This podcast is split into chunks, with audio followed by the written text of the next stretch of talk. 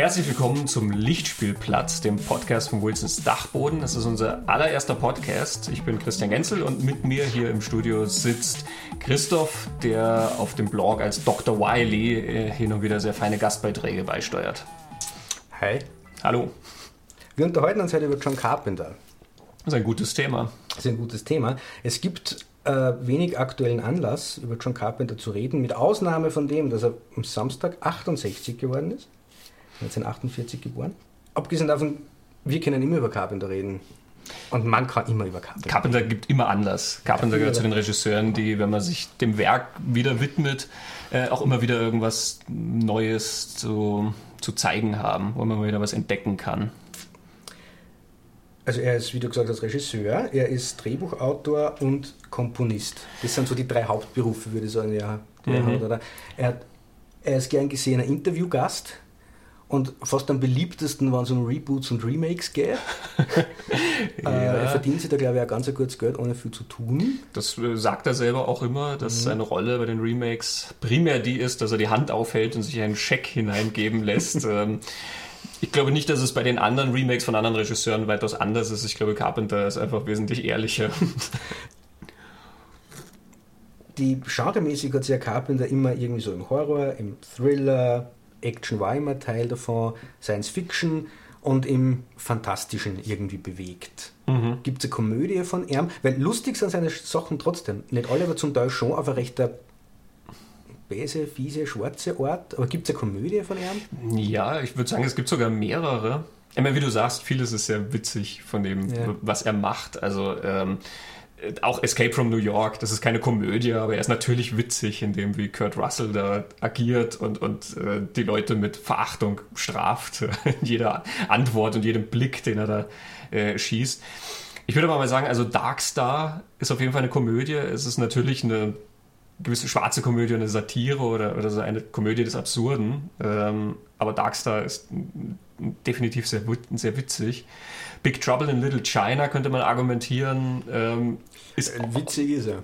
ja, und er, er ist auch wirklich sehr vordergründig witzig. Also ähm, der, der, der ganze Slapstick, der da passiert und, und die, die albernen Sprüche von Kurt Russell und so, da, da, ist schon sehr, sehr viel Witz drin, auch wenn der Film natürlich andere Sachen ist.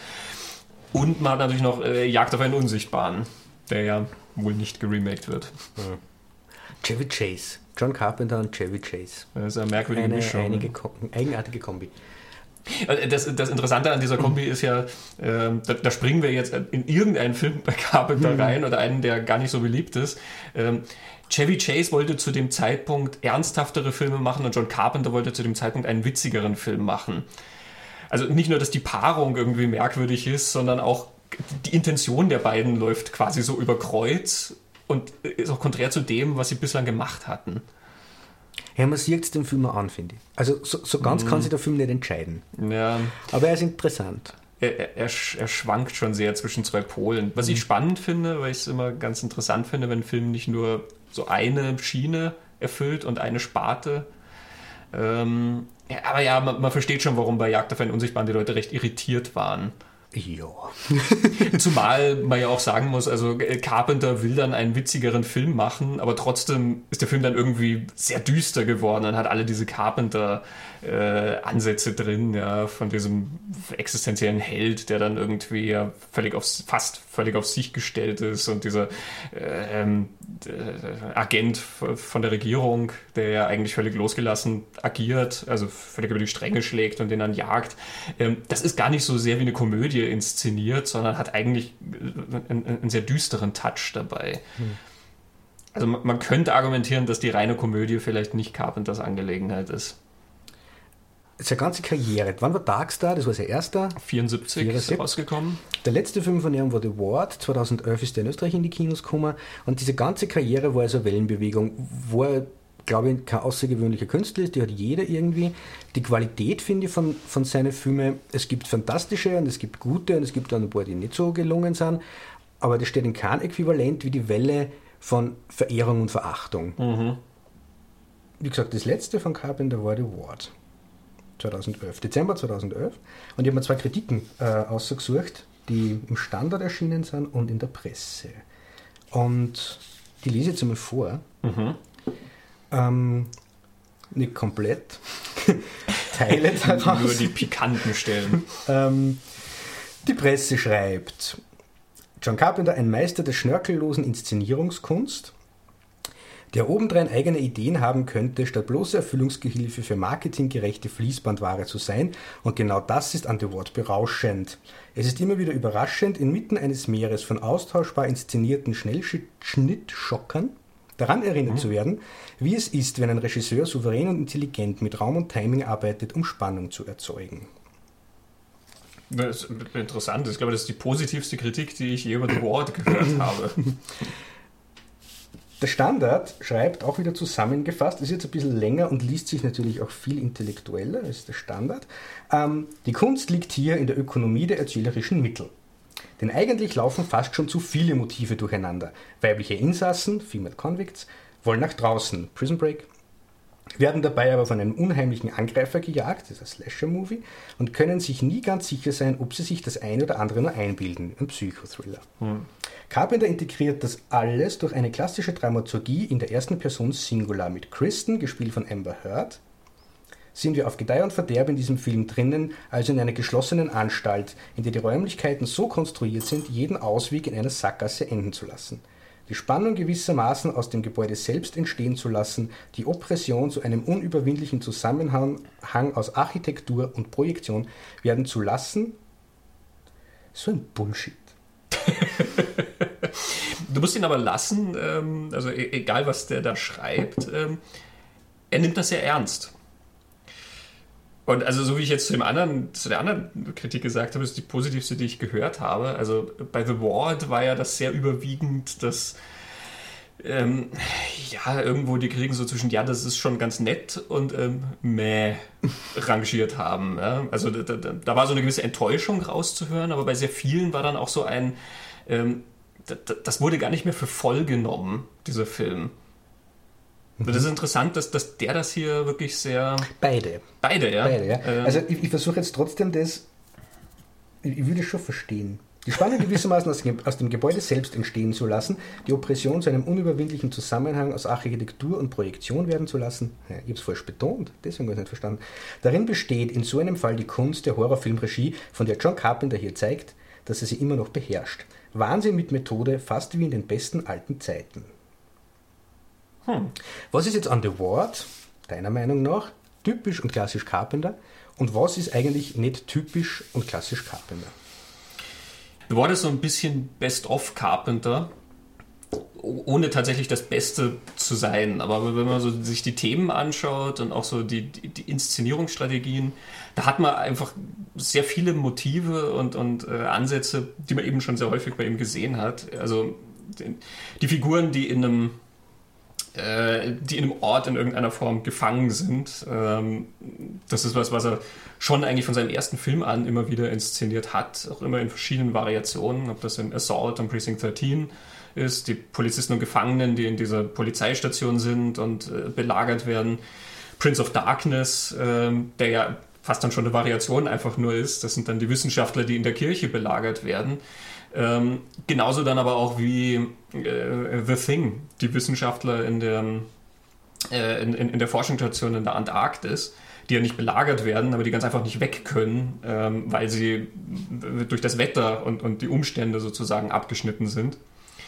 Bei The Board ist das auch, du hast Insassen in einer Psychiatrie, die ganz natürlicherweise ja nicht rausgehen können, ähm, weil sie eben dort festgehalten werden. Ne? Also das, das wäre ja schon eine ungute Situation, selbst wenn diese übernatürlichen Phänomene dort nicht passieren würden, die äh, dann nach und nach in Gang gesetzt werden. Ähm, ich würde auch sagen, die, die, die Art, wie er die Hauptfigur inszeniert, ist, ist sehr Carpenter. Carpenter hat immer diese Einzelgänger. Also selbst wenn Leute in Teams zusammenarbeiten, äh, er hat immer gern diesen, diese eine Figur, die so irgendwie auf sich, äh, die auch gerne auf sich gestellt ist, die ähm, quasi tut, was notwendig ist und so nach eigenem eigenen Regeln und eigenem Kodex lebt. Mein Snake Plissken ist so das, das beste Beispiel mhm. dafür. Mhm. Ähm, Du hast das auch bei They Live, Nada, der so durch die Welt zieht und die quasi zu seinen Bedingungen ja sozusagen nimmt. Ähm, Und hier auch dieses Mädchen, was ja am Anfang gesehen wird, das dann da die, die Brandstiftung legt. Man erfährt dann natürlich irgendwann hinten die Geschichte dahinter. Mhm. Ähm, äh, aber die halt auch, also selbst wenn sie in dieser Gruppe dann mit anderen Insassinnen agiert, ähm, die letzten Endes so eine, so eine Einzelgängerin dann ist. Und ist es nicht Carpenter so wahr? Also in dieser einen Kritik kommt es ja so vor, so er, er, könnte ein Regisseur sein, der einen eigenen Kopf hat, der nicht Erfüllungsgehilfe ja. ist. Ähm, und das zieht sich doch irgendwie durch, oder durch, durch seine Karriere. Das, ja. das ob, hat er nicht deshalb ab einem gewissen Punkt Schwierigkeiten gekriegt? Ja, er hat selber gesagt, also wenn er sich wenn er ein bisschen diplomatischer wäre, dann hätte er es wesentlich besser im Hollywood-System bewegen können. Ähm, ich glaube, viele Sachen haben ihn halt einfach wirklich nicht interessiert äh, und er war dann oft nämlich ein sehr kampflustig, äh, in dem er seine Vorstellung durchsetzen wollte. Er hat halt die Filme gemacht, so wie er es machen wollte, letzten Endes, oder zumindest darum gekämpft, dass er das machen konnte. Ähm, und hat sich da auch irgendwie, ja, ich sag mal, nicht wahnsinnig vereinnehmen lassen. Ähm, was aber auch dann wieder damit zusammen, also äh, es, das, das läuft dann darauf hinaus, er lässt sich nicht nur dann von ähm, Hollywood-Leuten vereinnehmen, die Vereinnahmen, die dann sagen, er muss so und so seine Filme machen und die und die Themen anpacken und so. Also mein Gott, dem Mann wurde auf der Suche nach dem goldenen Kind angeboten, ja? ähm, weil kann, ja äh, okay. Fantasy-Streifen und äh, da ist ja dieser eine Mann, der macht da Fantastik ne? ähm, mm. und äh, hat ein paar ganz gute hingekriegt. Also geben wir ihm doch dieses, diesen Eddie Murphy-Film. Ja? ähm, und auch andere Streifen, die ihm angeboten wurden, das, das liest sich dann teilweise recht absurd. Ja? Und da hat er bei vielen Sachen gesagt, nee, das interessiert ihn nicht. Er hätte auch Halloween H20 machen können, diesen ähm, Anniversary-Film quasi. Und er hat dann auch gesagt, warum sollte er den machen? Er hat Halloween schon gemacht und jetzt äh, quasi dieses, dieses Neuaufwärmen davon. Ähm, er hat stattdessen Vampires gemacht und ich nehme an, Halloween H20 wäre kommerziell gesehen die bessere Entscheidung gewesen. Mhm. Ähm, ihn hat aber das andere natürlich wesentlich mehr gereizt. Ähm, also ja, er ist, er ist absolut einer, der seinen eigenen Kopf hat und ich glaube auch, der immer darum kämpft, den durchsetzen zu können. Mhm. Und er ist es ein bisschen auch, glaube ich, in Hinsicht auf die Fans, weil äh, umgekehrt die Fans gehen ja auch zu ihm hin und sagen, er soll das und das machen. Ne? Äh, viele Fans haben ja dann bestimmte Vorstellungen davon, was so ein Regisseur tun und lassen soll. Ähm, und man kennt das ja vor allem aus dem Musikbereich, ne? mhm. spielt die Greatest Hits, bitteschön, macht nochmal so ein Album wie dieser und jener Klassiker. Das heißt also, wenn Carpenter ähm, Filme wie nochmal Halloween machen würde und nochmal wie dies und jenes, wären die Leute sehr, sehr zufrieden. Ja? Carpenter macht The Thing 2 und alle sagen fantastisch. Ähm, es ist ja auch nicht so, dass Carpenter das nicht hin und wieder macht, dass er solche Filme auf die Beine stellt, aber hin und wieder hat er dann auch Lust, einfach mal so ein ja, so einen Schuss aus der Hüfte zu machen. Ne? Ghosts of Mars, den irgendwie niemand lieb hat, ähm, wo aber auch relativ schnell klar wird, dass das für Carpenter jetzt nicht so, ein, so eine große Angelegenheit war. Das ist ja jetzt kein Herzblutprojekt für ihn. Das ist doch vorher gesagt, vielleicht eine Komödie ja, eigentlich. Also man merkt, dass es einfach Spaß ist. Es ist ja. nicht ernst gemeint. Also Absolut, es ist, es ist ein B-Movie, mhm. das er da inszeniert und äh, will wahrscheinlich auch nicht mehr sein. Und ich finde, in diesem in diesem Genre, was zu dem Zeitpunkt ja einfach so nicht mehr stattgefunden hat, sage ich mal, oder auf einer anderen Ebene. Ähm, also natürlich gibt es immer B-Movies, ähm, aber die sahen dann zu dem Zeitpunkt einfach schon anders aus und waren mit einer anderen Herangehensweise einfach wesentlich bewusst trashiger schon gemacht. Das macht er ja nicht. Er hat nur so ein gewisses Augenzwinkern dann drin. Und mit dem Ruf, den er dann zu dem Zeitpunkt schon hatte bei den Fans, ja, der Mann, der früher diese genialen Horrorfilme gemacht hat, wo dann quasi auch erwartet wird, das muss jetzt wieder so ein ganz großer Wurf werden. Ähm, da hat der Film dann natürlich irgendwie, ja, ich sag mal, relativ wenig Chancen gehabt, als das aufgenommen zu werden, was er halt letzten Endes ist.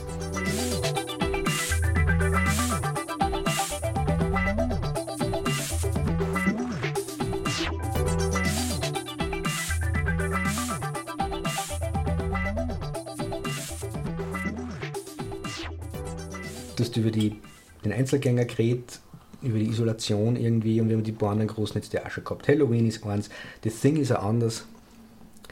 Uh, Snake Plissken haben wir gehabt. Mhm. Mit Snake Plissken hat man die einzige Figur, die zweimal kommt, mit der er sich zweimal beschäftigt hat, oder?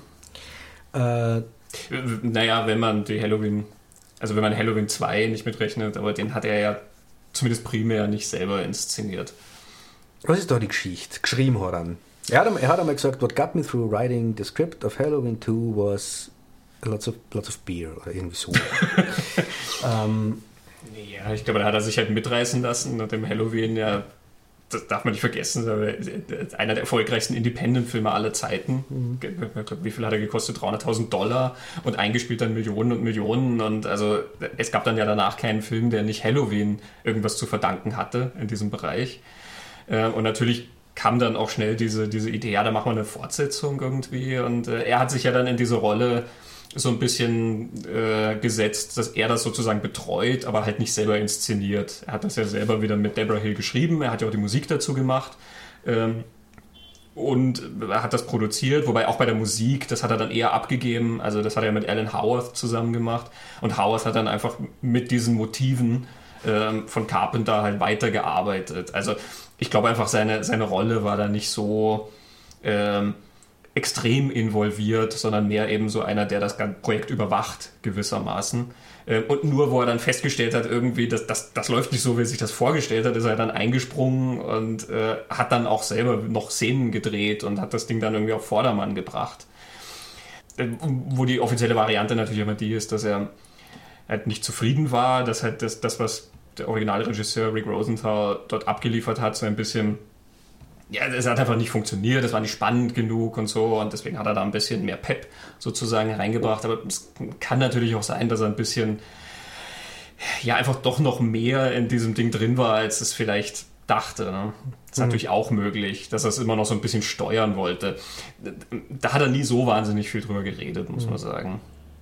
Und Halloween hört ja auf mit diesem, was mittlerweile völliges Klischee ist, in, einem Slasher, der Killer ist weg, äh, mhm. das Böse ist noch draußen in der Welt. Damals war es ja kein Klischee. Er ist, glaube ich, mitverantwortlich dafür, dass sonst geworden ist oder so.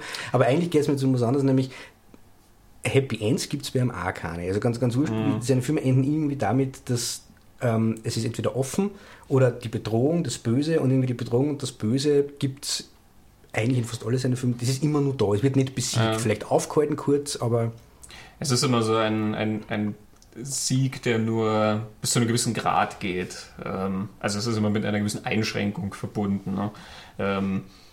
They Live ist halt ein großartiges Beispiel, weil ich meine, die, die halten diese Alien-Invasion auf. Ähm, zumindest wird das so suggeriert, weil sie dieses, diesen Satelliten dort, also oder diese, diesen Sender dort zerstören können und damit wird das dann aufgedeckt. Die Leute kriegen mit, dass sie unterwandert sind, aber beide Helden sterben dabei.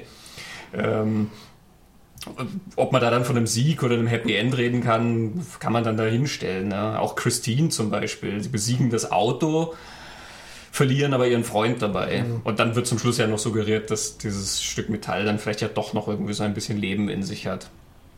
Ähm, und das zieht sich eigentlich durch die Filme auch. Ähm, Escape from New York hat äh, diese Art von Ende, dass er, er holt den Präsidenten da raus, ja, aber äh, weil der dann halt ein undankbarer Bastard ist, ähm, lässt er halt dann trotzdem Schulterzucken die Möglichkeit zu, dass vielleicht der nächste Weltkrieg ausbricht. Mhm. In Escape from LA das geht das ja dann sogar noch einen Schritt weiter. Er, er, er löscht quasi alle Technologie aus mhm. und, und resettet die Menschheit dann sozusagen mhm. wieder. Ähm, also das heißt, da wird dann schon geschafft, sozusagen, was als Ziel angesetzt war, aber dann auf, auf eine gewisse Weise auch nicht. Also es ist immer mit einer Einschränkung verbunden. Selbst der erste Darkstar ähm, hat das ja, die Astronauten sterben ja alle zum Schluss von Darkstar.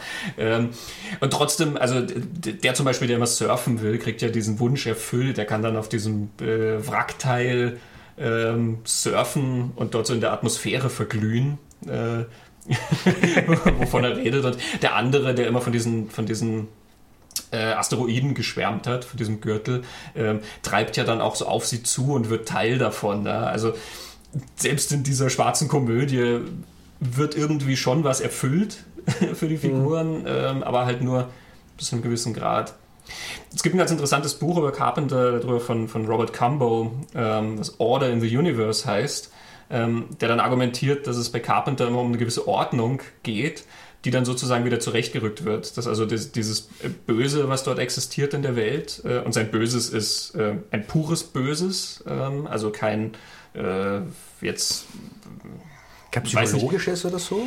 Ähm, durchaus auch ein psychologisches Böses, aber also zum Beispiel Michael Myers ist halt einfach böse. Also ähm, Carpenter unternimmt, unternimmt ja relativ wenig, äh, um den in irgendeiner Form grau zu gestalten, sondern wenn man das schwarz-weiß mhm. sieht, ist Michael Myers halt wirklich sehr schwarz auf dem Ende des Spektrums. Mhm. Ähm, mhm. Auch äh, Prince of Darkness, äh, der Antichrist, der dann wieder in die Welt kommen will. Ja, das ist ja quasi das konzentrierte Böse, was da in diesem Kanister gefangen ist.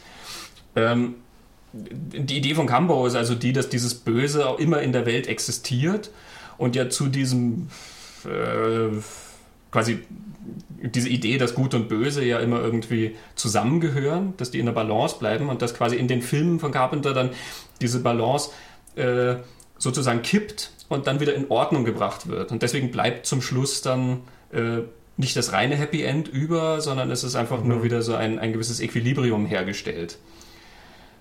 Ich hätte es vorher fast gesagt, das ist irgendwie so recht, eine recht düstere, pessimistische Weltsicht. Ähm, also sie, Snake Plissken nukt die Erde, weil weder, weder die eine Seite nur die andere irgendwie eine gute Idee mhm. fürs Zusammenleben der Menschheit hat. Wir müssen nur mal von vorne fangen, wir haben es verbockt quasi. ähm, aber mit, mit der Betrachtung, dass es das beides geben muss, ist eigentlich relativ mhm. realistisch eigentlich. Ja. Ich glaube auch nicht, dass Carpenter so pessimistisch ist. Ich meine, er lässt, glaube ich, ganz gern so ein bisschen den Zyniker raushängen mhm. äh, und so ein bisschen den Misanthropen. Ich meine, Snake Plissken ist nichts anderes als ein Misanthrop. Jeder, der daherkommt, kriegt erst einmal. Äh, ja, aber er ist cool. Ding. Natürlich ist er cool mhm. und irgendwie, wir wissen ja auch, irgendwie, wir sind ja auf seiner Seite, ja, weil mhm. wir sehen ja, wie das System um ihn herum aussieht. Damit wollen wir ja auch nichts zu tun haben. Wir verstehen Snake Plissken ja in, in dieser Haltung, die er da zeigt.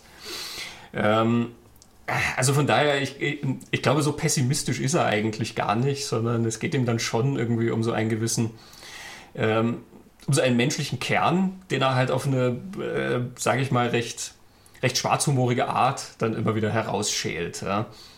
Also Snake Plissken ist der, der die Freiheit verkörpert. Das ist dann zwar eine etwas merkwürdige Freiheit, wenn man sich das anschaut. Ähm, aber in, in, dem, was sonst in der Welt dort herrscht, ja, also die, die, die, die kompletten Autoritäten, die die äh, Menschheit unterdrücken, die gezeichnet werden, aber auch dann dieses Gegenstück davon, was ja dann einfach irgendwelche wilden Kriminellen irgendwie sind. Ähm, da ist Snake Plissken dann eigentlich die, die, die gesunde Alternative quasi. Es ist der, der, der lebt nach seinem eigenen Kodex und ähm, ja, ähm, er sagt ja nicht umsonst zum Schluss von Escape from LA, Welcome to the Human Race. Hm. Also er ist ja gewissermaßen dieser Repräsentant dessen, der, der ist von keiner Ideologie belastet, dieser Mensch.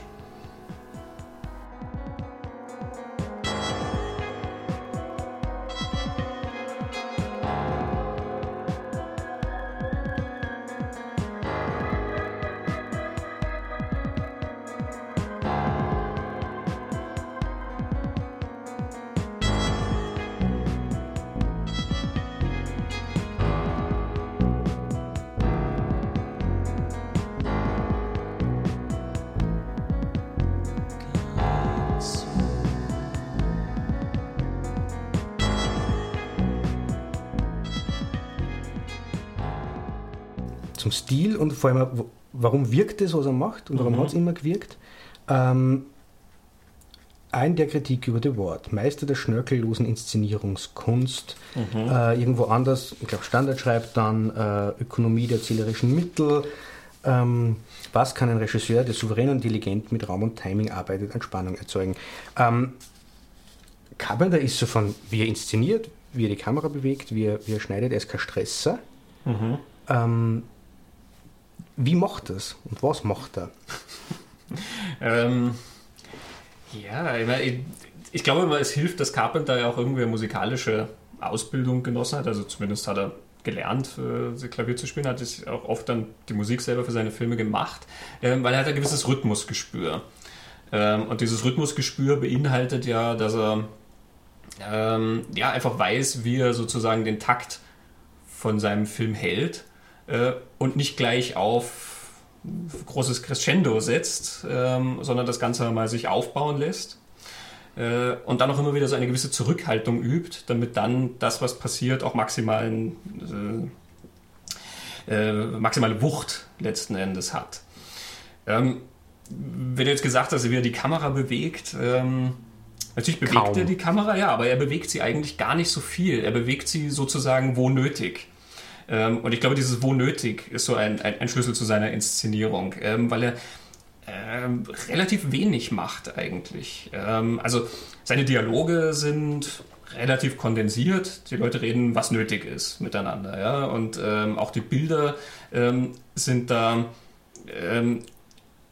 wenn man sagt, es wird quasi nicht mehr gezeigt als notwendig, dann klingt das auch immer so ein bisschen, als, als, als, als gäbe es da nichts zu sehen, was ja nicht stimmt. Die Bildgestaltung ist sehr, sehr interessant äh, bei ihm. Die Bilder haben äh, oft eine immense interne Spannung irgendwie. Also wenn man an Halloween denkt, äh, Dean Candy Kameramann war, ähm, da sind die Bilder ja sehr oft so zwischen Vorder- und Hintergrund äh, sehr, sehr spannend. Da, wo die Kamera positioniert ist, du bist dir da nicht sicher, ist das eine Beobachterperspektive oder ist das die Perspektive des Erzählers. Äh, du entdeckst dann manchmal Michael Myers da irgendwo drin stehen, den du gar nicht zuerst gesehen hast und so. Also das, das sind sehr spannende Bilder.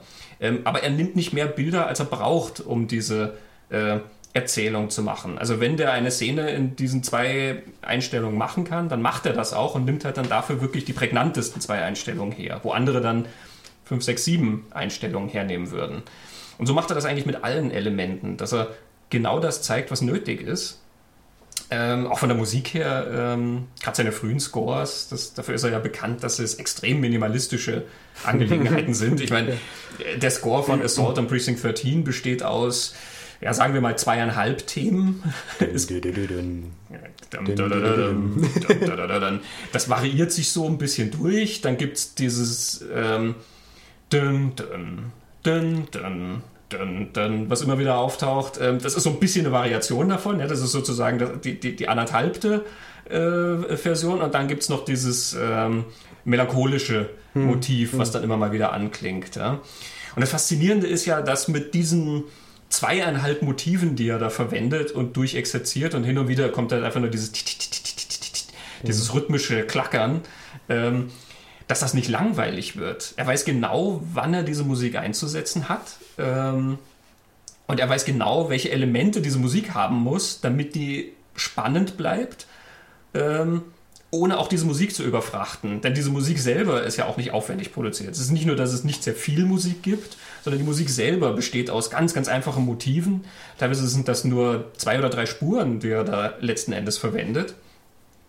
Ähm, ja, er, er, er ist nicht irgendwo pures Kino, was er zum Teil macht. Also wenn ich jetzt an den eigentlich ist es die Credit-Sequence von ähm, ist Prince, of, Prince of Darkness, oder? Mhm. Du hast die Credits mit, mit Texteinblendungen, oder? Und zwischendrin Szenen und die vorgestellt wird über die Musik, über die Credits, ohne irgendeinem Dialog fetzen und du kennst die komplett aus. Das ist Prince of Darkness, oder? Ja, es gibt schon Dialoge. Ähm, man sieht ja die, die Studenten untereinander und so. Also es gibt schon diese, diese Segmente da drin. Wo, wo man es reden hört mit dem Priester in der Kammer? Äh, der Priester in der Kammer nicht, aber man hat ja dann schon die, ähm, den, den Professor, der mit seinen Studenten redet und so. Ist das auch noch vorn drin? Äh, ist das nur bei den Credits? Ich glaube, das passiert mhm. schon noch bei den Credits.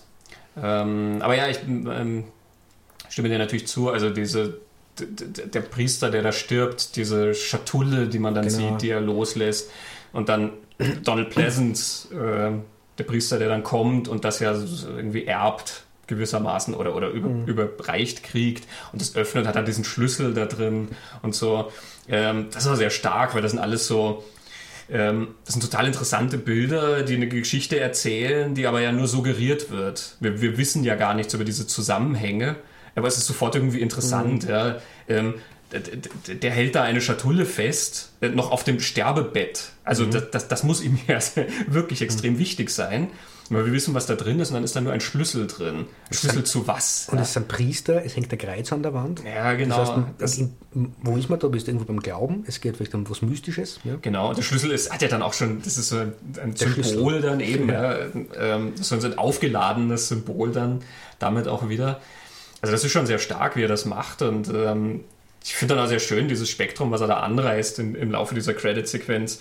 Ähm, deswegen habe ich das ja auch so ein bisschen geklaut für die Muse, diesen Ansatz, dass man immer ähm, zwischen Bildern und diesen blanken Tafeln dann hin und her schneidet, mhm. ähm, weil mir das sehr gefallen hat, eben, wie er das macht und wie er da auch schon dann ja, einfach so, so ein ganzes Fass aufmacht. Ich meine, das, das ist in der Muse dann ja nicht der Fall. Es ist konzentrierter natürlich von dem, was passiert.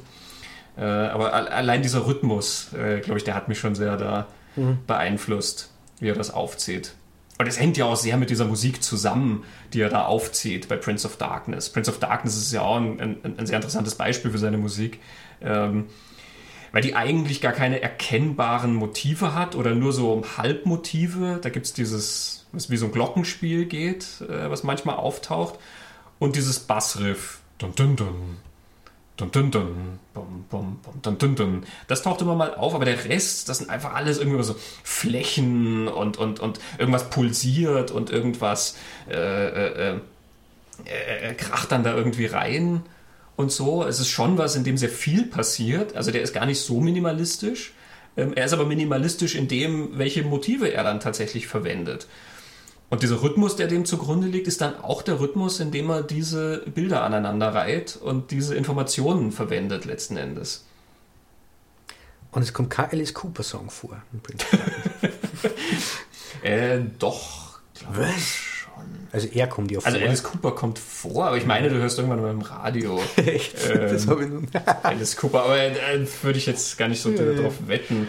Äh, was ist der Filmrecht mit Alice Cooper verkauft worden? Also ja, er prangt ja extrem groß am Cover, was natürlich totaler Quatsch ist, weil, ja. mein Gott, jeder Hydrant hätte da kommen können und diesen Typ spielen können. Ne? Aber es ist natürlich ein netter Gag.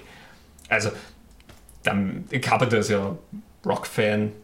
Auch da, das merkt man bei Ghosts of Mars. Ne? Mhm. Weil, also, äh, der Soundtrack von Ghosts of Mars, der dieses völlige Heavy Metal. Äh, gedreht ist und da ist Buckethead drauf und da ist Steve Vai drauf ja, und, und der, der Anthrax-Gitarrist ist da mit mhm. dabei. Und so. Hat da ja so was Lustiges gehört von ihm äh, bei irgendeiner QA, die auf einer DVD von ihm, äh, wahrscheinlich bei Assault, bei dieser Doppelversion, viel, viel später diese QA gemacht worden, das Ghost of Mars schon gewesen. Und der sitzt in einem Kinosaal Carpenter und wird nach seinen Soundtracks gefragt und dann sagt einer zu ihm, ja, äh, er ist aufgefallen, er ist bei den Soundtracks weg von den Keyboards und die Synthesizer mehr in Richtung Rock-Gitarren gegangen, wie bei Ghost of Mars. Und Carpenter sagt, äh, weiß nicht, von was er redet. Das sind nur Synthesizer auf dem Ghost of Mars Und du merkst, der, und ich war auch verwundert und weiß ja, wie er klingt. und du hast ja gerade gesagt, wer da alle mitspielt. Aber er ist, er ist nüchtern und stur und gerade bei dem Leben, da sind hauptsächlich Synthesizer drauf, er muss ihm leider widersprechen. ist es, also diese Erwartung der Fans und dieses, man lässt die Leute dann doch immer ein bisschen anrennen. Ja, möglich. Ich meine, äh, äh, Ghost of Mars hat auch so ein Synthesizer-Motiv und so. Natürlich sind da Synthesizer drauf, ja, aber also im, im, Film ist das ja auch wirklich drin, wenn dann diese Viecher angreifen und du hörst dann Buckethead dazu ähm, auf der Gitarre rauf und runter, Njerk, Njerk und so. Und auch bei anderen Filmen, ich meine, ja, da hat er dann schon noch mehr diese Synthesizer-Motive, zum Beispiel äh, In the Mouth of Madness. Mhm. Äh, den, äh, da ist zum Beispiel das, das Grundthema, ja, so ein richtiger Rock-Dings. Er ist zwar mit Synthesizern produziert, aber drüber spielt Jim Lang dann diese richtig coole Rock-Gitarre mit dem Riff und so. Das hört man. Und äh, das Dorf der Verdammten. Ähm, das hat er mit dem Kings-Gitarristen zusammen mhm. äh, gemacht. Ist auch natürlich kein Rock-Soundtrack, äh, aber also man merkt schon diese Elemente mhm. da drin.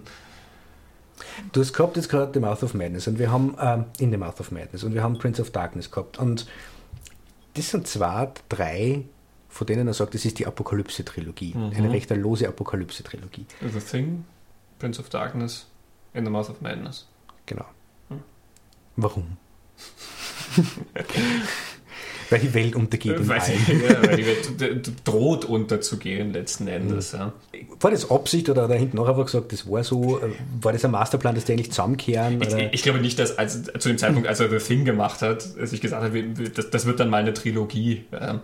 Ähm, ich glaube, dass er halt dann gemerkt hat, dass diese drei Filme thematisch da recht eng verknüpft sind.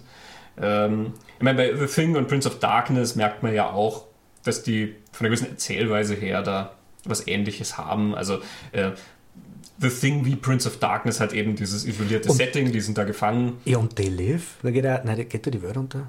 Ja, Ja, nicht wirklich, gell? Ja. Sie wird nur unterwandert, also sie geht ja nicht wirklich unter. In the, in, in the Thing wird ja suggeriert, also wenn dieses Ding ausbricht, ähm, der Wissenschaftler rechnet das ja dann vor am, am Computer, wann alle Menschheit von diesem Ja. Biest infiziert ist und das heißt ja im Endeffekt die Auslöschung der Menschheit.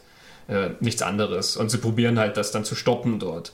In Prince of Darkness wird der dann auch suggeriert, also das Böse bricht in die Welt hinaus. Ja. Ähm, und da kommt dann auch dieser Satz, den der, der ähm, den Victor Wong dann sagt, we stopped it here. Oder ich glaube, ne, Donald Pleasance sagt den, glaube ich. Ja, Donald Pleasance, glaube ich. Donald Pleasance sagt den, we stopped it here. Also da wird ja auch suggeriert, wenn das, der, der, der Sohn des Antichristen in die Welt kommt, äh, dann hat die Welt schlechte Karten letzten Endes. Ähm, und in The Mouth of Madness, da wird die Welt ja dann tatsächlich ins, ins Chaos gestürzt letzten Endes. Schluss, ja. Ähm, daher ist ja auch wieder dieser Virus-Gedanke so ein bisschen drin, ja, dass quasi das, was da in diesem Buch steht, ähm, ja wie so ein Virus passiert, was halt dann quasi wahnsinnig macht und, und äh, um sich greift. Und für die Leute, die nicht lesen, gibt es dann den Film. Das ist der, den wir uns anschauen. Ähm, Trotzdem ist es natürlich eine recht lose arrangierte Trilogie. Also es ist jetzt nicht so, dass das diese drei Filme sind, die auch ganz streng zusammengehören. Und natürlich kann man auch argumentieren, dass in Escape from LA letzten Endes so eine Art von Apokalypse stattfindet. Nur da ist trotzdem mehr der Gedanke, dass die Menschheit überlebt, ja, beziehungsweise ähm, ja es, es geht ja sogar etwas Positives sozusagen aus dieser Zerstörung hervor. Und das ist in diesen drei Filmen äh, wirklich überhaupt nicht der Fall.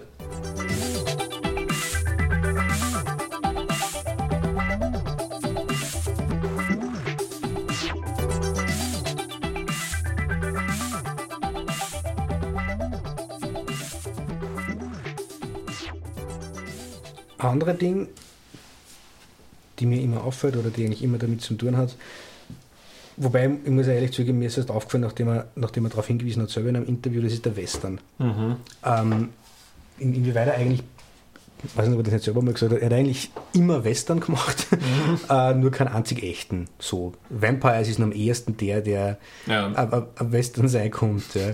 Ähm, Ja, bei dem merkt man es natürlich extrem bei Vampires, der ja auch wirklich mit diesen ganzen Motiven und dem Setting spielt. Also dem sieht man ja an, dass es ein Western quasi ist. Ghosts of Mars finde ich ein bisschen noch. Ja, ich meine, Zug, du hast. der Zug, der da kommt. Genau, und die, fahren mit dem Zug und das sind vor, Ja, was dann belagert wird, das sind halt keine Indianer, sondern das sind Leute, die aus dem Marilyn Manson Video ausschauen. Ähm, aber ja, äh, da ist das Motiv schon auch relativ stark. Also er ist ein großer Western-Fan und das hat, das hat er immer gesagt. Äh, dieses sparsame, wortkarge hat er auch komplett übernommen eigentlich. Ja, Das also ökonomisch erzählte auch ist völlig. Snake Plissken ist ja, letzten Endes die Clint Eastwood-Figur Ja. aus den Sergio Leone-Western. Ähm, und das sind andere Figuren ja auch. Ähm, Ja, Nada, Nada aus Nada They Live, aus They ja. Live ist das äh, so halbwegs, der ist ja auch dieser, äh, dieser Drifter, dieser, Mhm. dieser Umherziehende, der dann dort in die Stadt kommt, wo halt irgendwie schon der ist namenlos. ganze, genau, Nada, Nada ist das Nichts. Ähm, also er ist dieser Man with no name letzten Endes. Er gerät da immer in diesen Konflikt rein, quasi, der da schon am Brodeln ist, ähm, wenn er in diesen Ort kommt. Das ist eben ja auch das, für eine Handvoll Dollar dieses Motiv. Ja. Nur dass er in ein, für eine Handvoll Dollar, der dann natürlich diese Parteien gegeneinander ausspielt, ähm, während Nada sich ja dann für eine Seite sehr dezidiert entscheidet. Ähm, auch ähm, Napoleon Wilson aus Assault on Precinct 13 und Assault on Precinct 13 ist ja auch ähm, nur sehr verkappt ein Western, denn es ist die gleiche Geschichte wie Rio Bravo. Und Ja, Belagerungsgeschichte. Genau. Ähm, und die Verbindung ist ja auch da. Äh, also er, er, er hat ja nicht nur ähm, diese Anspielung, zum Beispiel, äh, äh, wo diese Waffe zugeworfen wird, wo äh, diese, diese Shotgun darüber geworfen wird, die dann so aufgefangen wird vom anderen, äh, die er dann verwendet, um jemanden zu erschießen, die ja wirklich exakt, so Exakt, im ja. Vorbildfilm drin ist, sondern er verwendet ja auch diesen Namen. Äh, im, Im Vorspann steht dann Schnitt John T. Chance. Das ist eigentlich John Carpenter, aber John T. Chance war der Name der Figur von John Wayne in Rio Bravo. Ähm, also da zeigt er ja schon sehr deutlich, wo diese Einflüsse letzten Endes liegen. Ähm, Du merkst es ein bisschen auch bei Big Trouble in Little China, einfach weil Kurt Russell so einen John Wayne Swagger die ganze Zeit da drauf hat. Der redet diesen breiten Macho-Dings da. Ähm, das ist schon so ein bisschen Parodie ja, vom Duke letzten Endes. Ja. Ähm, also du merkst die Liebe sehr, auch wenn man es manchen Filmen dann natürlich nicht so stark ansieht.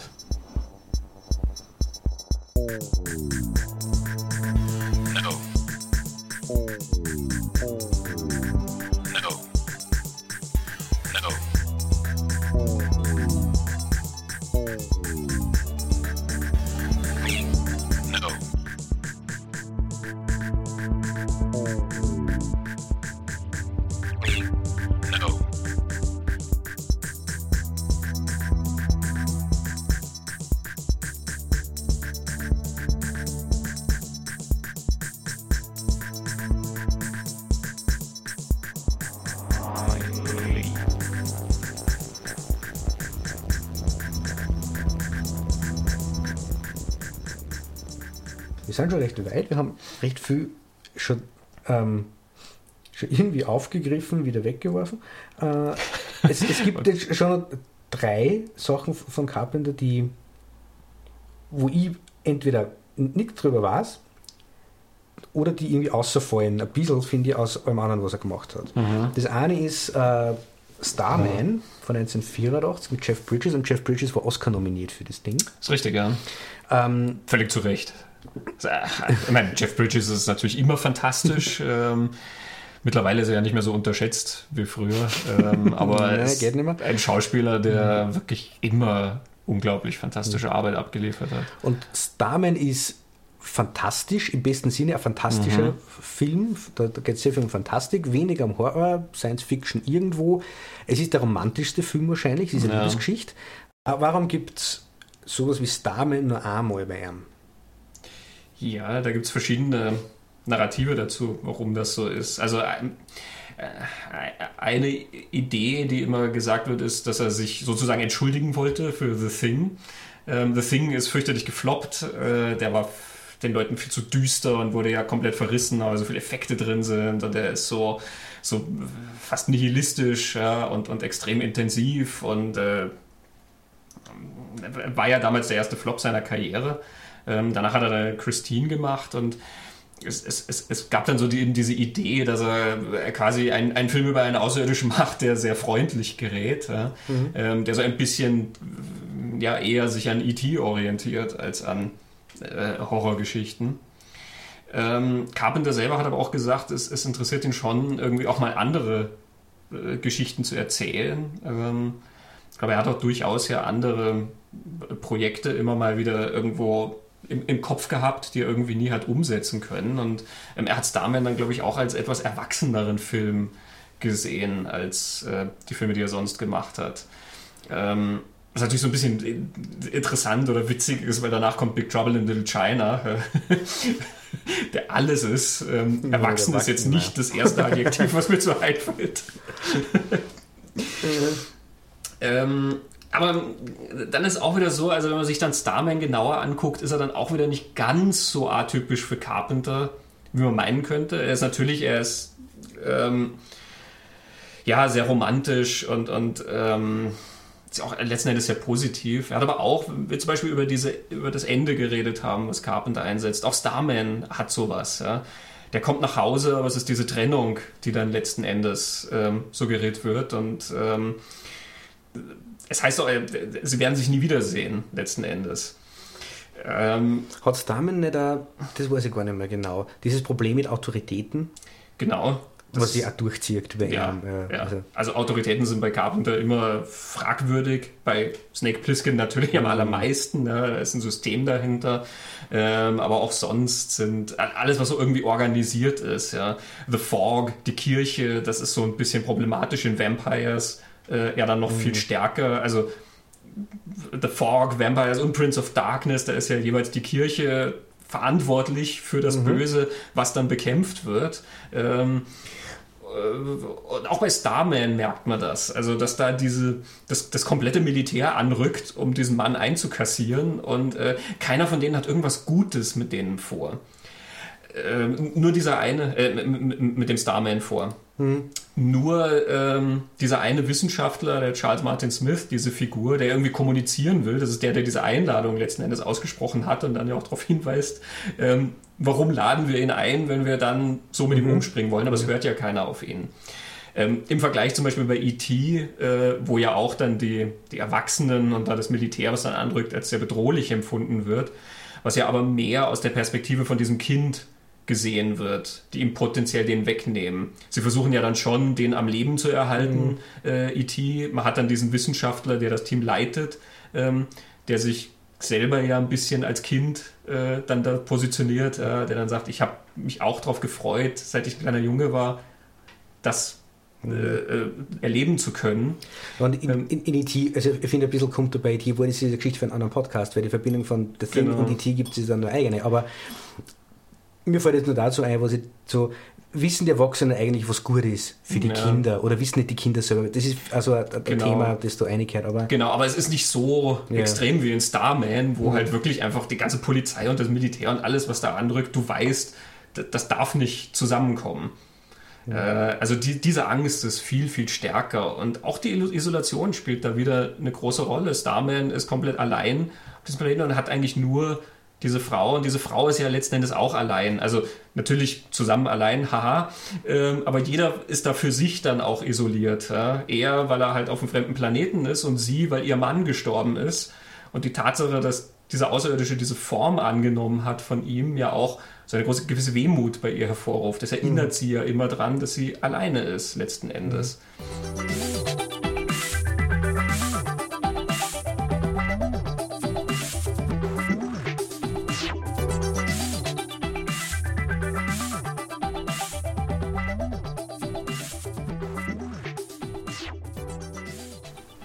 Die Sachen, die ich nicht kenne, beziehungsweise die er auch zum Teil nur geschrieben hat. Das eine ist The Eyes of Laura Mars mhm. ja. und Das unsichtbare Auge. Someone's Watching Me. Da hat er nur die Drehbücher geschrieben. Na, oder? Das unsichtbare Auge hat er auch inszeniert. Den hat er noch vor Halloween inszeniert, also erst nach Halloween rausgekommen. Ah, so eine Fernseharbeit. Okay. Ähm, aber der ist sehr wohl von ihm. The Eyes of Laura Mars, ja, der wurde dann von Irvin Kirschner inszeniert und ich glaube, Carpenter ist nicht wahnsinnig glücklich mit der Umsetzung, aber gut, das ist wahrscheinlich abzusehen, wenn jemand dein Baby nimmt und halt irgendwas mitmacht. Es gibt ja dann auch verschiedene Drehbücher in der Geschichte von Carpenter. Es gibt auch diesen Black Moon mit Tommy Lee Jones da um dieses super Auto und so. Ähm und es gibt tatsächlich auch Western, die er geschrieben hat, die dann von anderen umgesetzt wurden. Es gibt ja diesen Blood River. Erst Anfang der 90er, das Drehbuch ist uralt. Mhm. Ähm, also das hat er noch ganz am Anfang geschrieben von seiner Karriere. Es gibt halt diesen, diesen Teenie-Strandfilm Suma Beach, äh, den dann jemand anders gemacht hat. Ähm, es sind letzten Endes natürlich einfach, mein Gott, das waren Anläufe von ihm, ähm, die dann genremäßig natürlich viel passen zu dem, was er macht, eben durch Western oder durch fantastisches Genre und so, die aber dann nicht zwangsläufig jetzt so schwer diese, diese Carpenter-Motive beinhalten. Also natürlich kann man sich das angucken und kann man dann quasi diese Linien dann letzten Endes ziehen, aber ähm, ich glaube, was bei den Filmen dann schon mal so extrem auffällt, ist eben die Tatsache, dass sie von jemand anderem inszeniert ja, wurden. Also selbst wenn diese Leute das Drehbuch so genau so verfilmt hätten, wie Carpenter das geschrieben hätte, was sie nicht haben, sondern es wurde ja dann auch eingegriffen, ähm, was natürlich die, die meisten Regisseure natürlich machen. So ne? ähm, aber selbst wenn die das so eins zu eins gefilmt hätten, würde man merken, dass das kein Carpenter mhm. ist. An, an der Auswahl der Bilder, am Einsatz der Musik. Ähm, ein Autorenfilmer de facto. Definitiv, ja. Also selbst wenn die Musik zum Beispiel nicht von ihm kommt, aber du merkst, wie er die Musik einsetzt, dass das mhm. von ihm ist. Ja. Und ich, ich finde es ja dann auch, es gibt ein paar Filme, wo die Musik nicht gemacht hat. The War ist einer davon, The Thing ist einer davon, das ist Morricone, oder? Genau. Ja. Ähm, am meisten bei sich ist er natürlich in diese Filme, wo die so, er hat geschrieben, er hat inszeniert, er nicht die Musik. Genau. Ähm, wenn er die Musik nicht gemacht hat, geht das auch noch irgendwie. Ja? Ja. Also das, es fällt dann schon auf, dass das er ist. Also Text, den er schreibt, die Geschichte, die er schreibt und die Bilder, die er dafür wird. Das ist mhm. das, was bei ihm ganz stark ausmacht und in der Kombi mit, mit der Musik dann nur, nur mehr viel mehr. Ja. Ähm, und interessant ist, fällt dann, das, das, was ihn ausmacht, fällt in dem Moment weg, wo er andere die Bilder macht dafür. Ja, genau, wo ein anderer das inszeniert und das Ganze mhm. lenkt. Auch, weiß nicht, wahrscheinlich hängt das auch mit der Schauspielführung und so zusammen. Ähm, hat ja nie groß geredet darüber, wie er mit den Schauspielern arbeitet, letzten Endes. Also auf dem Audiokommentar von Starman, da sitzt er mit Jeff Bridges und sie reden natürlich über die Figur, die Jeff Bridges da redet, aber da erzählt Jeff Bridges einfach sehr viel, wie er sich das selber erarbeitet hat. Ähm, es, man hört halt einfach immer, er ist halt auch natürlich ein ökonomischer Regisseur im Sinne von, wie er sein Set führt und so. Ja, also das sagt er, das kann er halt relativ flott machen und so. Ich meine, musste er ja auch immer mal wieder machen, nachdem dann die Mittel recht begrenzt waren, musste er da kreativ werden oder dann alles so ein bisschen flott inszenieren. Ja, bei Vampires war das dann irgendwie so, dass er dann, da, da gab es dann eine komplette zweite Einheit. Dann ist er immer zwischen seinen zwei Dreheinheiten hin und her gependelt, damit alles im, im, im Rahmen, im zeitlichen Rahmen in den Kasten kriegt. Ähm, aber wahrscheinlich die Art, wie er dieses Schauspiel inszeniert, denn du siehst Schauspieler in, in John Carpenter-Filmen eigentlich nie irgendwas Großes machen. Die fahren da nie groß auf da gibt es keine hysterischen Anfälle und da gibt es nicht diese, diese großen, diese, diese dramatischen, theatralischen Reden, die die halten und irgendwie dieses, das, was halt so demonstrativ gemacht wird oder so, sondern so wie seine Bilder gemacht sind, die Leute spielen ja auch recht schnörkellos bei ihm.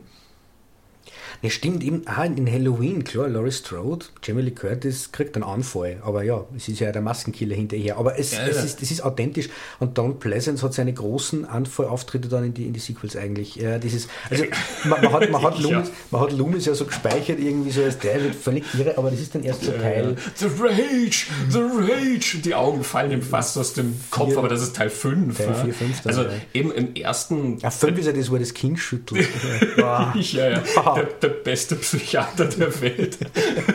ist einfach wahrscheinlich, wenn man ein anderes Trauma im Patienten hervorruft, dann ist das erste gelöst oder wahrscheinlich ist das sein Therapieansatz. Aber gut, das ist auch eine Geschichte für einen anderen Podcast, die Halloween-Sequels, die auch sehr interessant sind. Aber wenn man sich das im ersten anschaut, er ist da eigentlich recht, recht nüchtern in dem. Ich meine, er ist Donald Pleasance. Donald Pleasance ist immer so ein bisschen intensiv. Genau.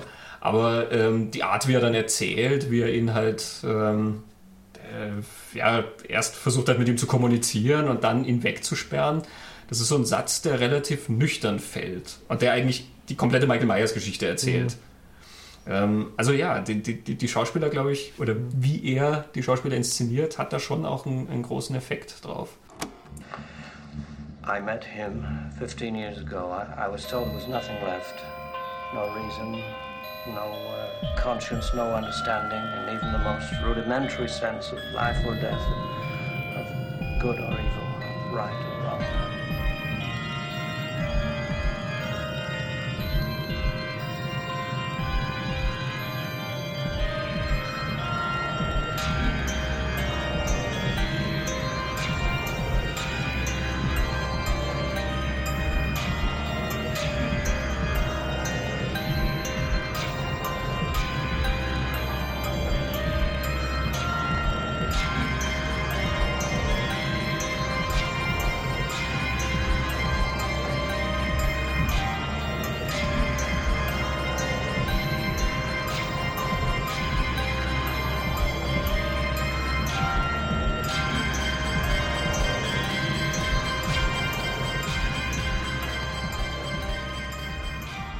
Was mich erstmal interessieren würde, ist zwei Dinge. Vor allem das eine ist Bodybags, den ich nicht kenne. Gar nicht.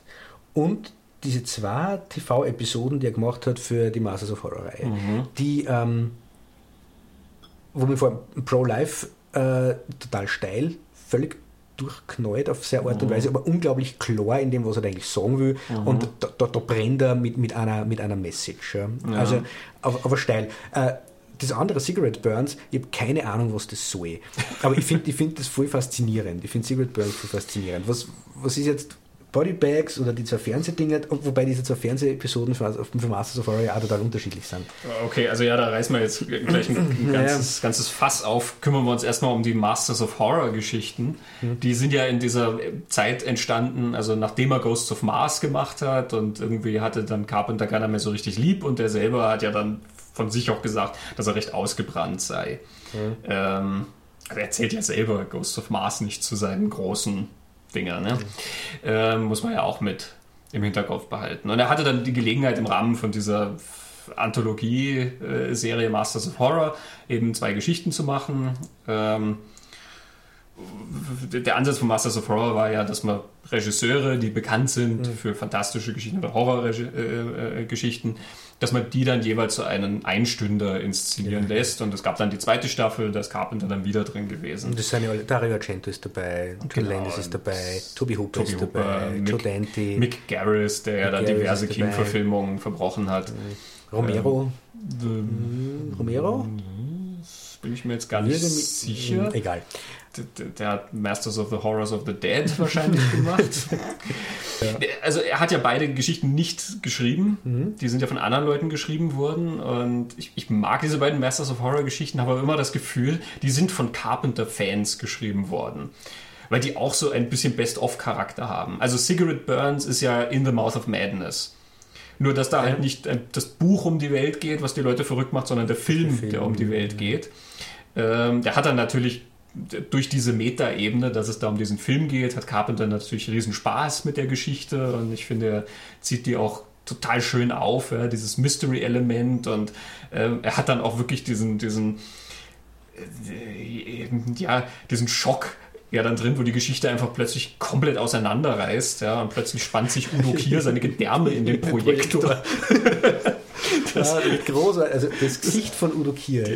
Und daneben Norman Reedus, der ja einen Gesichtsausdruck hat. Das ist richtig. Äh, aber der so ausschaut, als würde gleich einschlafen. Der was super passt auch für das. Also Norman Reedus steht neben Udo Kier, der sich gerade ja. seinen Darm in den Projektor spannt. Das ist golden, goldenes, goldenes Fernsehen eigentlich. Der, ja, ähm, und Pro Life ist ja da fast noch mehr. Ja? Also, das ist Ron Perlman, oder? Äh, ja, genau. Ja, das ist mit dieser Abtreibungsklinik, äh, mit den Leuten, die da den Protest veranstalten draußen und die werden dann recht gewalttätig und recht äh, gewalttätig. der Gag ist dann, äh, dass da drin halt dann äh, ein Monster oder der Teufel auf die ich Welt glaub, kommt. Der es soll der Teufel ja. sein, aber man sieht halt dann so ein Vieh mit, mhm. mit Pferdefuß herumstapfen. Und das ist doch, doch auch wieder so, man glaubt lange, es ist der Gag ist der, äh, Amerika und diese ganzen christlichen Fundamentalisten, die da quasi gegen gegen die Abtreibung wettern, weil das mhm. ist ja Mord und Totschlag und dann fahren die da schweres Geschütz auf und sind eigentlich die ärgsten Mörder. Ja. Aber Carpenter ist dann nicht einer, aber wenn du es wieder sagst, es ist wieder von Fans geschrieben. Carpenter ist nicht der, der sich dann recht auf der Seite stößt, sondern mhm. irgendwie, es, es, ist ja doch der Antichrist, der Teufel, das, das böse Monstrum. irgendwie haben die dann ja recht gehabt, dass sie auch genau den geschossen haben. Ja, genau, sonst äh, wäre es nicht gut gewesen. Ja, in dem Fall ähm, genau. wäre es tatsächlich eine gute Idee gewesen, das zu verhindern. Und ja, eben wieder, das ist dann doch Escape from LA, so quasi, beide Seiten sind irgendwie, also beide Seiten sind irgendwie nicht, nicht für die. Ja, ja. Also er, ist halt von der Situation her sehr, wirkt er sehr fanmäßig, ja. oder halt wieder dieses Setting hat, wo Leute irgendwie belagert sind und da drin passiert dann, ja, was ist so etwas Übernatürliches, was dann bekämpft werden muss und so. Ähm, also sie fügen ja dem Carpenter Gesamtwerk jetzt nicht wahnsinnig viel hinzu, diese Masters of Horror Geschichten. Mhm. Ähm, aber ich fand, er hat halt sehr schön gezeigt, dass er das immer noch einfach wahnsinnig gut im Griff hat. Äh, vor allen Dingen, also Master, ähm, Pro-Life hat ja dann auch dieses Element, dass da plötzlich so ein Wahnsinn rausbricht, wo dann dieses mit dem Schlauch äh, dieser Doktor dann niedergemacht wird, äh, der, der dann da sozusagen entpumpt wird. äh, auch eine recht schmackige Szene dann plötzlich. Ja. Ähm, wo die Leute ja dann schon so ein bisschen provoziert, mhm. dann ein bisschen aus der Reserve lockt. Aber wir sind hier bei einem ganz interessanten Punkt, den wir bislang noch gar nicht angesprochen haben. Ja? Wenn wir jetzt bei Pro-Life und der Message, mhm. scheußliches Wort, aber ja, ähm, mhm. es geht da schon um was, was mit der Gesellschaft ja, und mit Politik und so zu ja. tun hat. Ähm, das ist ja was, was bei Carpenter tatsächlich sehr häufig der Fall ist. Mhm. Was manchmal halt recht versteckt bei ihm ist und dann andere Male ist es dann durchaus sichtbarer. Ich meine, bei They Live ist es auch recht ja, sichtbar. Ja, also klar, wir sind unterwandert von Außerirdischen, die uns mit äh, sublimen Botschaften zum Konsum und zum Gehorsam bringen. Ja, ja das sind in die 80er Jahre, sind die Reagan-Yuppies und so nicht subtil. Aber, aber die coole Idee, man braucht eine coole Sonnenbrille, um das zu erkennen. genau. Ja, ich meine, die, die, die Idee ist ja auch fantastisch, ja, dass dann auf, auf dem Geldschein steht dann einfach nur, das ist dein Gott. Mhm. Und, und, die Magazine haben letzten Endes alles die gleiche Botschaft, konsumiere, ja. egal was eigentlich im, im Ding steht, genau, gehorche. Mhm. und so. Also es ist fantastisch, aber da ist es natürlich sehr offensichtlich, mhm. dass er was über, über die Zeit und die Gesellschaft aussagt. Ja, Snake Plissken ist die Gesellschaftskritik auch. Genau, gegen den autoritären Staat ja. letzten Endes. Und auch da, gerade in Escape from LA, der ist ja da noch stärker eigentlich als New York, ähm, mhm, ja. wo ja dann der amtierende Präsident einfach extrem auf der rechten Seite ist, der ja dann ich, das Amt des Präsidenten auf Lebenszeit verlängert hat und den, den äh, Regierungshauptsitz gleich einmal in seine Heimatstadt verlagert hat und dann sich dran macht, alles, was unerwünscht ist, äh, für gesetzeswidrig zu erklären. Ähm, Rauchen und äh, rohes Fleisch essen und äh, Sex äh, außerhalb der Ehe. Ähm, und die Leute werden dann halt alle in dieses gigantische Gefängnis verfrachtet. Ja. Ähm, das ist natürlich auch, und äh, abgesehen davon ist er natürlich ein Feigling, weil sobald dann irgendwas passiert, versteckt er sich unterm Tisch ja. und, und sucht Schutz im Beten. Ähm, und bitte 1996, ja. Äh, ja, ja, da sind wir eigentlich noch in den braven genau. Jahren, ja. Und wenn man sich dann anschaut, was ein paar Jahre später, später mit Bush äh, passiert ist und äh, ist ja nicht so, dass der Mann, der jetzt gerade probiert, ähm, das Ruder zu übernehmen, da wesentlich besser wäre. Im Gegenteil. Ähm, dagegen wirkt ja Bush dann fast noch wie ein gemäßigter.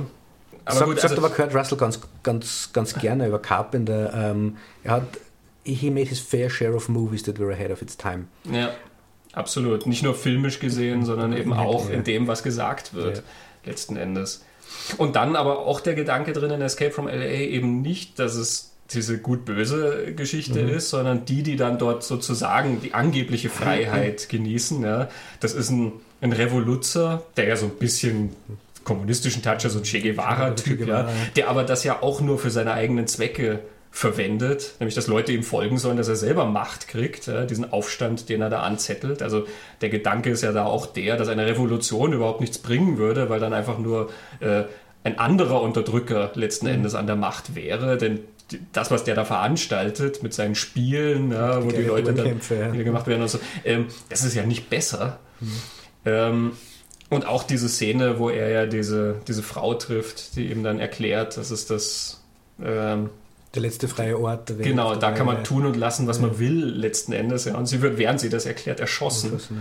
Ähm, was ja auch ein sehr, sehr bitterer Kommentar mhm. ist. Ja. Also, ähm, eben, also so zynisch ist Carpenter ja dann irgendwie doch nicht, weil ähm, er scheint ja gar nicht die Anarchie haben zu wollen, die da irgendwie mhm. angesprochen wird, sondern er zeigt dann ja auch, das ist problematisch.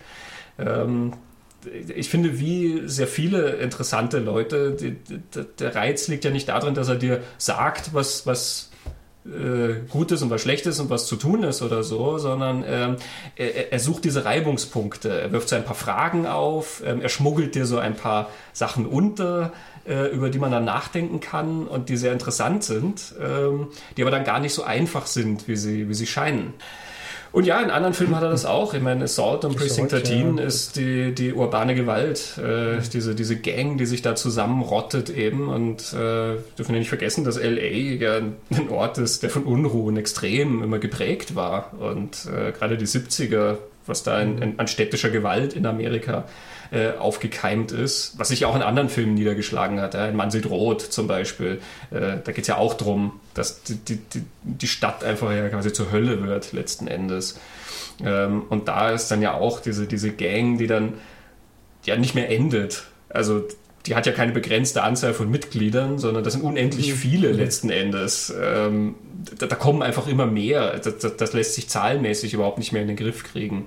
Ähm, und auch da wird ja dann suggeriert, zum Beispiel am Anfang mit diesem Vater, der mit seiner Tochter dann hinfährt, um mhm. äh, dann seine, was ist es, seine, seine Mutter, glaube ich, also ihre Oma mhm. äh, dort rauszuholen aus dieser Gegend. Ähm, wo ja da gar nicht so groß drüber geredet wird, was da los ist. Nur, das ist ganz offensichtlich sehr, sehr schlimm, dass sie da wohnt und es ist sehr gefährlich, dass sie da wohnt. Also er will ja nicht mal anhalten. Ähm, das traut er sich ja kaum und ähm, er sagt seiner Tochter dann auch, weil sie ja meint, ja, wir können ja einen Polizisten fragen nach dem Weg und so. Da ist er auch sehr skeptisch, ja, dass, äh, also deine, sie sagt ja, meine Lehrerin meint, wir können immer einen Polizisten nach dem Weg fragen und er meint, ja, deine Lehrerin verbringt einfach zu viel Zeit in der fünften Klasse ähm, wo ja auch suggeriert wird, dass, dass die Realität eine ganz andere ist. Ja? Und auch da, selbst die Polizisten sind eigentlich nicht die, die da diese strahlenden Helden letzten Endes sind. Und äh, der Ortsteil, was ist Anderson, wie es dann genannt wird, aber wenn man sich dann anschaut, South Central in, mhm. in Los Angeles, ja, ähm, wo man einfach weiß, dass die Lebenserwartung in diesen Stadtteilen einfach wesentlich niedriger ist als anderswo, dann hat er da auch sehr einen Finger auf eine Wunde gelegt. Ne? Ja, und, und wir reden ja da von den 70er Jahren. Und ich, ich war in Washington DC 2005 und diese mhm. Geschichten mit dort nicht aussteigen, dort in keinen Bus steigen. Äh, ich bin mit dem Greyhound wo angekommen, wo, wo Bekannte von uns wohnen und es ist, die haben darauf bestanden, dass wir dort an der Tür abholen, weil ich mhm. soll bei diesem Greyhound-Bahnhof in, in der Neighborhood nicht vor die Tür gehen, 2005. Mhm. Und ich, ich, weiß nicht, wie es wirklich ist, aber äh, real ist, die Angst ist da. Die, die Angst, ja. wenn du die Straßen runtergeht, kommt man es nicht überleben. Oder war da. Und sie wird wahrscheinlich immer noch irgendwo da sein, mhm. in der Gegend, ne? 30 Jahre nachher.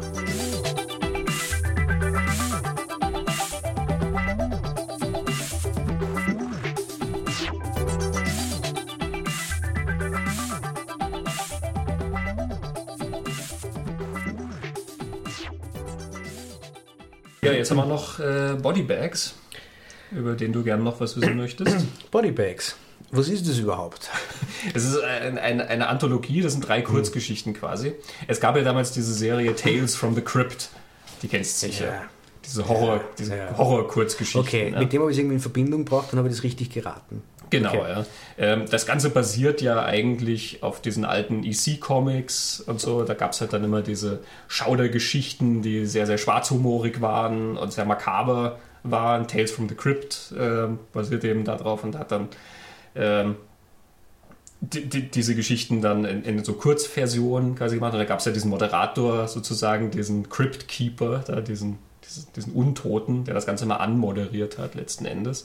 Ähm, und zu dem Zeitpunkt gab es ein paar von diesen Anthologiefilmen. Also generell in den 80ern, es gab da diesen Creep Show äh, mhm. äh, mit Romero und ähm, es gab dann 1990 Tales from the Dark Side, äh, was auch so äh, Einzelgeschichten letzten Endes sind. Es gibt von, von diese Stephen King-Verfilmung Cat's Eye, Katzenauge, mhm. was auch vier Einzelgeschichten ja, letzten Endes sind.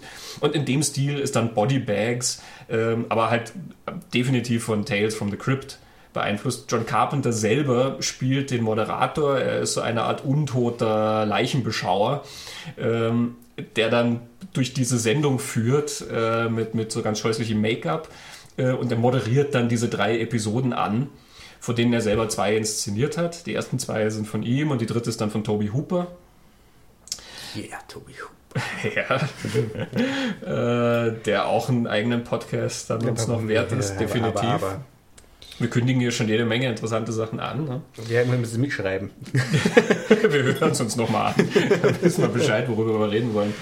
Ähm, also die, die erste Carpenter-Geschichte ist auch wieder so ein bisschen äh, Carpenter macht das, wofür man Carpenter kennt. Es ist so ein bisschen eine Slasher-Geschichte ähm, an einer Tankstelle, wo dann so ein Psycho umhergeistert und so nach und nach die Leute äh, zu Schaschlik verarbeitet. Die ist hauptsächlich dafür bemerkenswert, dass da ähm, Wes Craven als Kunde auftaucht und ich glaube Sam Raimi liegt dann mal als Leiche irgendwo im, im äh, Schrank. Äh, also äh, Klassentreff. Ja, es ist so ein bisschen. Aber gut, Tales from the Crypt war ja auch immer sehr augenzwinkernd. Da ist, hat ja auch Gott und die Welt mitgespielt. Ja. Ich meine, äh, Arnold Schwarzenegger hat mal Regie geführt bei Tales from the Crypt.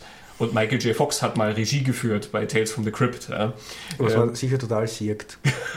Muss ich ja, ich glaube, es ist total wurscht bei diesen ja, Sachen. Ja. Aber das, das, haben, das, haben, alle irgendwie da mal gemacht. Und, und, auch vom Mitspielen her. Man hat ja da wirklich Leute wie Joe Pesci und so gesehen in, in Tales from the Crypt. Mhm. Ähm, wirklich sehr interessante Schauspieler. Und eben, also Bodybags zeichnen sich dann dadurch aus, dass da teilweise halt wirklich so Horror-Ikonen kommen.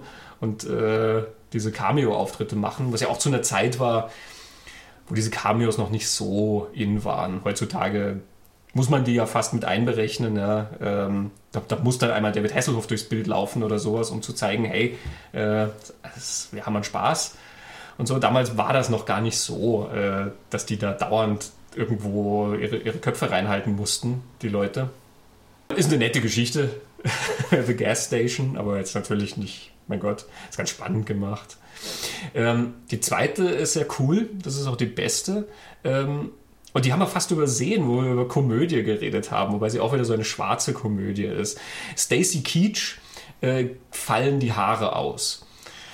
Ähm, und er ist sehr betrübt darüber, ja, weil ähm, wir wissen ja, also wie bei Samson, äh, im Haar steckt die Manneskraft. es gibt halt diese wundervolle Montage, wo er sich auf der Straße umsieht und äh, die Leute haben dann alle so wundervolles wallendes Haar. Er sieht dann selbst so einen, so einen Pudel dann da stehen mit langen Haaren und wird ganz traurig. Alle haben mehr Haare als er. Und er kriegt dann ähm, so ein äh, so, so, äh, so, eine Werbung mit von so einem Institut, was von David Warner geleitet wird. Ja? Also mhm. ich würde nie Sehr zu einem Institut gehen, was von David Warner geleitet wird. Und die machen fantastische Haartransplantationen. Ne? Und er, ich ahne es. er geht dann dorthin und er, die, die Haare, die er dann kriegt, sind dann irgendwie so außerirdische Würmer, die ihm da auf den Kopf gesetzt wurden. ja, mit sowas habe ich gerechnet. Ähm, da geht was schief um jetzt. Ja, also die sind natürlich wirklich im, im Stil von diesen Tales from the Crypt Episoden mhm. gemacht, ja, sehr makaber, sehr schwarzhumorig und Carpenter hat natürlich einen riesen Spaß an dem Ding. Mhm. Ähm, natürlich, klar, keine vollwertige Komödie in dem Sinn, aber trotzdem sehr, sehr witzig. Also Humor hat er auf jeden Fall, der, der blitzt immer wieder durch. Die dritte Episode ist dann Toby Hooper, I, die reden wir im Tobi Hooper Podcast, würde ich sagen. Ja, genau. Auf alle Fälle. Dem sparen wir jetzt aus und teasern dann an, mhm, genau. ähm, was da passiert, wenn Carpenter diesen Teil nicht macht. ja. Ähm, ja, mein Gott, es, es, gibt jetzt natürlich einige Carpenter-Sachen, die wir nur so ein bisschen, die wir hier und da mal erwähnt haben, also wie das Dorf der Verdammten zum Beispiel, der ja auch nicht zu seinen Schwergewichtern zählt, sagen wir mal so. Ja, ja oder Christine. Aber alles geht einfach nicht. Es geht einfach nicht. Man kriegt alles. nicht alles unter. Aber man muss halt einmal anfangen. Und, und es gibt keinen schlechten von ihm, finde ich. Weil ich habe noch keinen schlechten gesehen. Ich habe auch noch keinen gesehen, der nicht irgendwelche Reize zu bieten mhm. hätte. Immer. Und, Fahr und vor allem Fahrt ist keiner. Ja. Es gibt keinen langweiligen. Ja. Und ich finde, es gibt auch keine langweilige Passagen oder er inszeniert sie ja immer so auf gut auf 90 Minuten meistens hin mhm. oder so, manchmal so in Richtung zwei Stunden, aber das hilft sicher. Äh, aber ich kenne keinen, der fad ist oder der langweilige Passagen hat, sondern es geht alles interessant, zügig, ja, sehr ökonomisch dahin. Ja, absolut. Eben, manche sind dann vielleicht nicht diese Schwergewichte mhm. und manche sind natürlich gelungener als andere irgendwie, aber ich habe mich da auch immer, also abgesehen eben davon, dass man selbst den den kleineren Filmen, sage ich mal, immer sehr ansieht, dass das Carpenter ist, was ich schon sehr interessant finde, äh, ist dann ja auch einfach der Unterhaltungsfaktor ist immer gegeben. Also selbst so ein, ein, ein Carpenter jetzt wie das Dorf der Verdammten ja. oder so, der jetzt kein, mein Gott, ich finde den einen sehr soliden Film mhm. und er hat auch diese ganzen Carpenter-Motive, was man ja merkt, dieses, die, die Regierungsding, die hat er jetzt dazu genommen gegenüber dem, dem alten Film, den er geremaked hat. Also auch da wieder Misstrauen gegenüber diesen mhm. Autoritäten und so. Äh, eben, da merkt man wieder den Carpenter durch. Ist jetzt nicht mhm. der Film, nachdem man äh, seine komplette Verwandtschaft anruft und sagt, lasst alles stehen und liegen ähm, und fahrt sofort zu mir, weil ich muss euch was zeigen. Ähm, aber es ist auch nicht so, dass man dann hinterher irgendwie, da sich denkt, um Himmels Willen. Ja. Und, und er hat Dorf der Verdammten hat auch die, die, diese Momente, die du dann merkst und die dann interessant sind. Also diese bedrohlichen Kinder, mhm. äh, das war weit vor die langhaarigen Ring-Mädchen, die da im, im Kleidel im Gang stehen. Aber er hat ja nicht erfunden, es hat das Omen gegeben und so. Aber, ja, ja, und das, den Originalfilm natürlich ja, vom Dorf genau. der Verdammten. Aber trotzdem war das jetzt nichts, was, was oft hergenommen worden ist mhm. in der Zeit. Äh, es gibt diesen, dieses super Ding, mit dem du nicht rechnest, der, der verkohlte Typ am Griller, das ist, und das erwischt die jedes Mal. Ja, selbst wenn du weißt, dass er kommt, aber es erwischt die jedes Mal, weil es auch von der, vom Tonfall und von dem, wie, wie, wie er den Weg dorthin sieht, es ist alles so ruhig und, ja. und gemillt und dann kommt der Schnitt und es reißt dir einfach. Ja, ja. und er hat dann auch interessante Ideen, wie die, ja. die Tatsache, wie das Showdown, der Showdown. Christopher Reeve dann ja quasi ja. blockt die Gedanken und du siehst diese Wand, die dann langsam bröckelt und so. Das ist ein ganz interessanter Weg, das zu visualisieren. Ja, total. Also ein Showdown, ein Duell am Ende, auf das ja ausläuft zwischen Gut und Böse, aber das ist, ist im Kopf. Ja. Und äh, darf man auch nicht vergessen, das ist ja auch das, was Carpenter hinzugenommen hat. Im Original waren das ja diese zehn Kinder, die halt alle gleich waren. Und hier nimmt er ja eins weg, weil eins stirbt. Oder mhm. also eins wird ja von der Regierung quasi weggenommen. Also eins ist allein, sie sind immer in Paaren und eins ist ja. allein. Das andere, an dem wurde ja experimentiert dann mhm. eben. Und dieses Kind, was alleine aufwächst, ist ja so, das ist nicht böse wie die anderen, sondern das ist so ein bisschen gefangen dazwischen. Ne? Man ist sich nicht mhm. ganz sicher, ob das da mitzieht oder nicht. Äh, das ist ja auch das, was zum Schluss dann offen bleibt, eben, ob in diesem Kind dieses Böse weiter existiert oder nicht, weil das überbleibt, mhm. letzten Endes. Und auch dieser Gedanke eben, dass das Ganze gar nicht so schwarz-weiß ist, sondern ähm, mhm. da, da, ist sowas dazwischen, da ist die, diese menschliche Komponente dann eigentlich wieder. Fand ich auch einen sehr interessanten Touch. Jetzt haben wir alles besprochen. Also jetzt müssen wir es, wirklich es gibt nichts mehr. Durch. Nichts also, mehr, was wir halt schon Carpenter noch, noch sagen konnte. Nächstes Mal stattdessen am Lichtspielplatz kümmern wir uns um Quentin Tarantino und seinen neuen Film The Hateful Eight. Ja. Und vor allem, wenn wir uns darum kümmern, was hat The Hateful Eight mit dem Rest von Tarantinos Werk zu tun? Genau. Was bemerkt man da? Wie hat sich Tarantino entwickelt?